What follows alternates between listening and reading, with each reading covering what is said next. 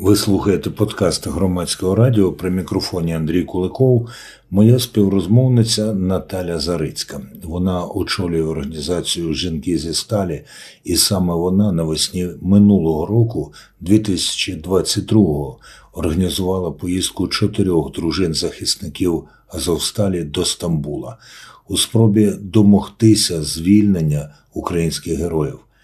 І от зараз, коли командири Азова зараз уже повернулися в Україну, як стоять справи з іншими захисниками, що відомо про них, і наскільки готові працювати далі жінки зі Сталі? Повернення кожного захисника України на рідну землю важливе. Чи то солдат, чи то командир, якщо ми абстрагуємося абсолютно від чину, це все наші оборонці. Як це вплине на нашу роботу організації? Ви знаєте, особисто мені це дає взагалі велику надію повернення наших командирів, оскільки ми сподіваємося на їх великий внесок у оборону України, у нашу перемогу. Звісно, після пережитого потрібен час. Ми вже знаємо про той стан, в якому повертаються зазвичай наші оборонці. Їм треба реабілітація, їм треба реінтеграція, ресоціалізація, весь той комплекс заходів постізоляційних, щоб люди могли надалі продовжувати діяльність свою.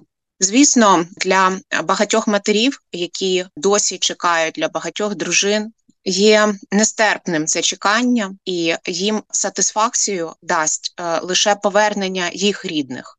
Тому для них кожне повернення, у якому немає їхнього родича, є нестерпним. З іншого боку, значна частина дружин, матерів, сестер, дочок, вони розуміють, що обміни відбуваються, вони набралися терпіння, стиснули волю у кулак і чекають. На сьогодні було сорок сім обмінів і понад дві з половиною тисячі наших захисників вдома. Чекаємо на інших, яких іще тисячі знаходяться у російських застінках. Ну, я так розумію, що жінки зі Сталі не чекають. Вони активно працюють для того, щоб відбулися ці звільнення, відбулася та реабілітація, реінтеграція, про яку ви говорите. Я читав деякі публікації в турецькій та іншій іноземній пресі, коли ви були із іншими в Туреччині минулого року. Наскільки у вас зберігаються зараз зв'язки із тими, з ким ви тоді говорили? Ми підтримуємо зв'язки, ба більше ми їх розширюємо. Візит в Туреччину переріс у низку важливих візитів нашої команди і до Страсбургу, і до Женеви, і до Парижу, і до Ватикану, і до Гааги. Ми розширили коло нашої міжнародної співпраці, підтримуючи вже те, що напрацьоване.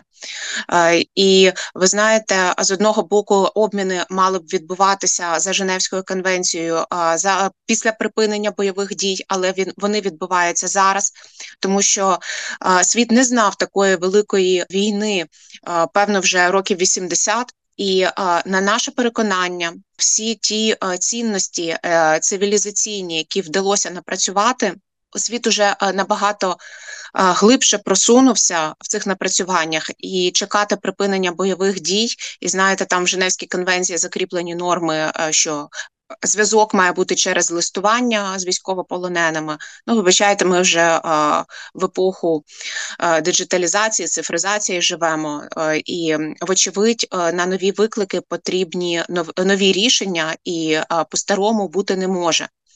Тому зараз не тільки Україна є таким полігоном для напрацювання цих нових рішень, а весь світ має допомогти, тому що це світова безпека, архітектуру якої руйнує Росія.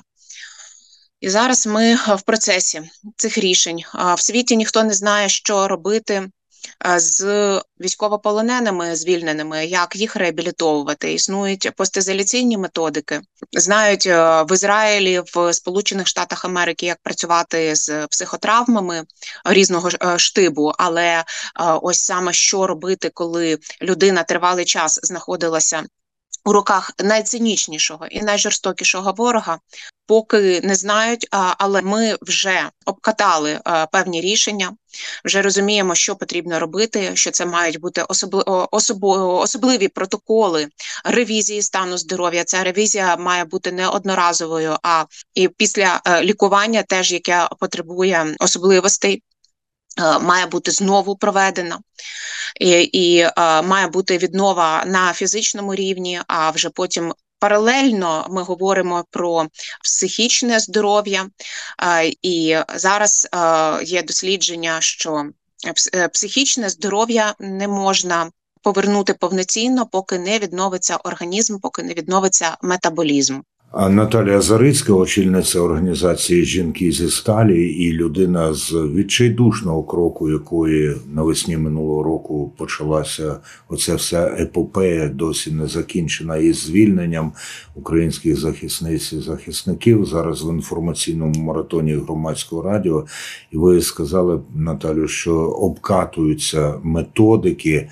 А якщо можна, поділіться власним досвідом, яка от вам методика видалася і на досвіді найефективнішою?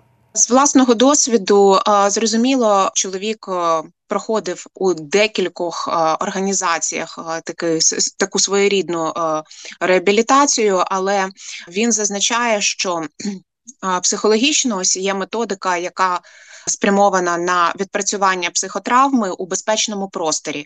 Але він зазначає, що зараз в, законодавч... в законодавчому полі є певний вакуум, і зі звільненням оборонці продовжують бути солдатами. Тобто відпрацювати психотравму у безпечному просторі не вийде, оскільки твоє травма... травматичне минуле – це твоє невідворотне травматичне майбутнє. Тому ось тут потрібна корекція методики, і ну, ми маємо реально прокачувати цих солдатів і готувати. Вони вже, як надлюди, як леви билися на полі бою, проявили свій сталевий характер. Українці – це нація людей зі сталі, але тут треба потужніше щось, що дозволить потім оборонцю повернутися на фронт, якщо ми наразі не можемо йому дати вибору, чи продовжувати службу, чи ні. Наталю, ще одне запитання. Це щастя, звичайно, коли люди повертаються з полону. Це навіть щастя, коли просто дізнаєшся, що людина, так, вона в полоні, але вона жива, і з нею може бути контакт. Але є люди, які ми можемо лише припустити, що вони в полоні. Є зниклі безвісти серед тих, про кого є відомості, що вони в полоні. Як з цією проблемою?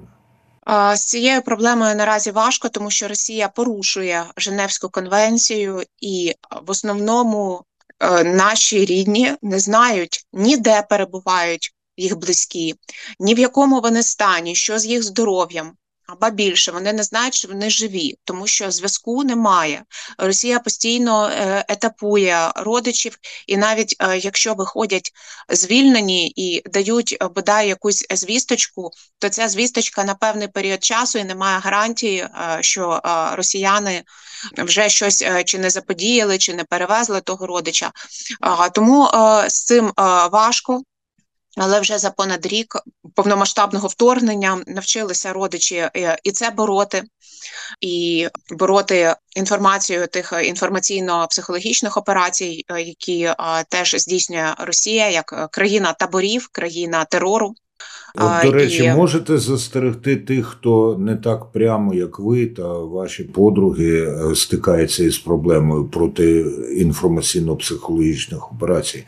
На що, скажімо, пересічні українці і українцю варто звернути увагу, коли йдеться про наших військовополонених і зниклих безвісти, щоб не втрапити на російський гачок? По-перше, треба довіряти а, нашим інформаційним джерелам. А, по-друге, пропускати все через свій внутрішній фільтр. Я завжди раджу родичам а, слухати найперше свого серця, з собою звірятися. І а, у вас інтуїція працює найкраще. І завжди задавати собі питання, а кому це вигідно? І що це дасть? Ось це... А, такий основний запобіжник. Завжди ось, коли там родичі теж телефонують в організацію, кажуть, а це правда, ось що там коїться, це правда. Я кажу, ну подумайте, кому це вигідно. Ну, вочевидь, росіянам вигідно, щоб ми з вами пили карвалол, сходили з розуму, вони хоча б так будуть з нами розправлятися, якщо не можуть фізично на полі бою. І ви знаєте, час показує, що це перевірена така методика, і що дійсно то було просто інформаційно-психологічна операція, і не варто було віддавати ні свій час, ні свою енергію, ні емоцію. Краще її акумулювати зараз і спрямувати потім на реабілітацію свого рідного, якого повернуть і якому треба буде дуже багато любові і уваги приділити, щоб він не тільки фізично, але і ментально, думками повернувся на рідну землю з того пекла. Ви слухали розмову з Наталією Зарицькою, очільницею організації «Жінки зі Сталі». Це був подкаст Громадського радіо. Програма створена у рамках проєкту «Термінова підтримка ЄС для громадянського суспільства», що впроваджується ІСАР Єднання за фінансової підтримки Європейського Союзу. Її зміст є виключною відповідальністю Громадського радіо і не обов'язково відображає позицію Європейського Союзу.